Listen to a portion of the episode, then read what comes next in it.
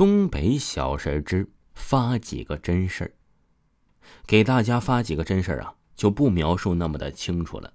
我大概讲一下，我那个远亲的二姨并不是虚构的，是真的跟我同村。二姨的儿子跟我同岁，生日比我大几天，所以小时候经常去他家玩。上初中的时候啊，有一次放假。我在他家玩，有个邻村的妇女和她女儿来找二姨算命，说是想算一算婚姻和子嗣的事儿。结果呀，这二姨告诉这娘俩说，这女儿家呀肯定是多子多孙。当时不仅那对母女认为二姨在糊弄人，就连我都知道计划生育不让生二胎。我呀都以为这二姨是挑好听的说呢。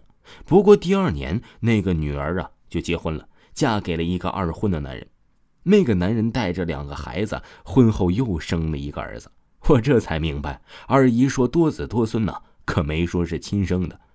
这第二件事啊，就是大概是零二年左右，我和我的哥们儿高中放暑假回村里。东北的夏天也是很热的，我俩呀就在他家睡午觉。睡了一会儿，他就听见屋子里有人走路，是那种啊急了板儿。我们当时啊，就当地对拖鞋的俗称，走路的声音，塌啦塌啦的不停的响。我哥们以为呀是谁家淘气孩子进屋了，气得不行，就从炕上坐起来骂：“再走就揍你！”骂完他就感觉动不了了。一个老头走进来，跟他是又搂又抱的，还跟他贴脸，还拿手啊扒拉着我哥们的脸，就跟逗小孩似的。这几分钟之后，老头也没了，我哥们也能动了。他就跟我说起这事儿了，可是我什么都不知道，睡得特别香。后来呀，我哥们就把这件事情跟他妈妈说了。他妈妈说呀，那老头其实是他姥爷，就是想来看看他。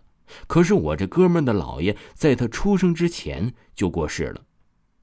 这第三件事啊，还是在二姨家。有一次，有个孕妇过来找二姨解梦。说是梦见个老太太拉着一个四五岁的小女孩要给她，她没敢接。二姨说呀，她肚子里肯定是个女孩，而且生下来就要夭折。结果呀，那孕妇和家人还在二姨家是大闹了一场，说二姨你不会说话。过了不到半个月，那孕妇啊真的生下了一个死胎女婴，她家里人都给二姨赔不是。二姨说呀，呃，这叫什么胎梦？第四件事啊，就是我和二姨家的儿子上初三的时候，因为要补课，所以晚上放学都九点半了。我俩每天一起啊，都是骑车子放学回家。二姨怕我俩出事就告诉我们：你要是看见不干净的东西啊，你就吐唾沫。我家比较远，每一次都要比他多骑出几分钟，每次到家都是二十分钟左右。有一次啊，感觉走了好远。看着，嗯，手里的表都十点半了。那个时候也不懂什么鬼打墙，就知道肯定是遇到什么不干净的东西了。我就按照二姨教的吐唾沫，然后一边使劲蹬一边吐，不一会儿就到家了。到家之后啊，这家里人还问我今天怎么回来的这么晚呢？我也没说。不过晚上以后啊，是再也不敢走那条路了。每天晚上啊，都是绕道和其他朋友一起回去。第五件事啊，是我表弟，他家在市里，上初中的时候和人打架，我姨呀为了让他避避风头，就把他送到了呃我们镇子上读书，就是初中读书，就住在我家。那时候啊，我上初三，他上初一，我因为要补课，所以呀，这晚上放学了，他呀就天天自己走回去。本来呀，我姨说的，你就给他买个自行车呗。我表弟不乐意骑，就天天自己溜达回去。他呀也是走的比较慢，而且从树林里穿过来一个多小时就能到家。有一段时间呢，表弟回家浑身都是土。我妈呀怕他跟别人打架，就问他咋整的。他就说呀，树林里不知道是谁砌的墙啊，天天他得翻墙才能回来。我妈呀给学校打电话，老师说呀，这表弟在学校表现挺好的，没跟人打过架。于是啊，我妈就派我跟踪了这小子，看看他到底干啥去了。我就跟老师请假跟着他。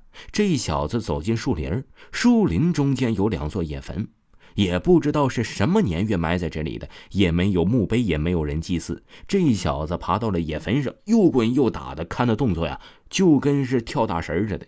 我回家就跟我妈说了，回到家问他，他还说呀是翻墙弄脏了自己的衣服。我妈就说呀，这表弟肯定是遇到不干净的东西了，就找二姨给破破。之后啊，哎，妈妈就跟她的二姨就说了，这二姨呀就把表弟接回城里上学了。之后啊，表弟就一切完好。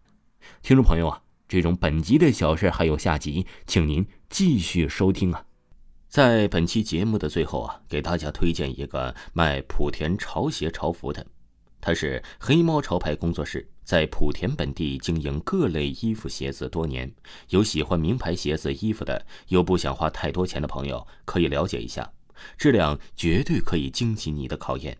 在莆田绝对是数一数二的卖家，他的微信号是幺八零七零五四幺零幺八，幺八零七零五四幺零幺八，买不买无所谓，欢迎进来瞧一瞧看一看。微信号幺八零七零五四幺零幺八。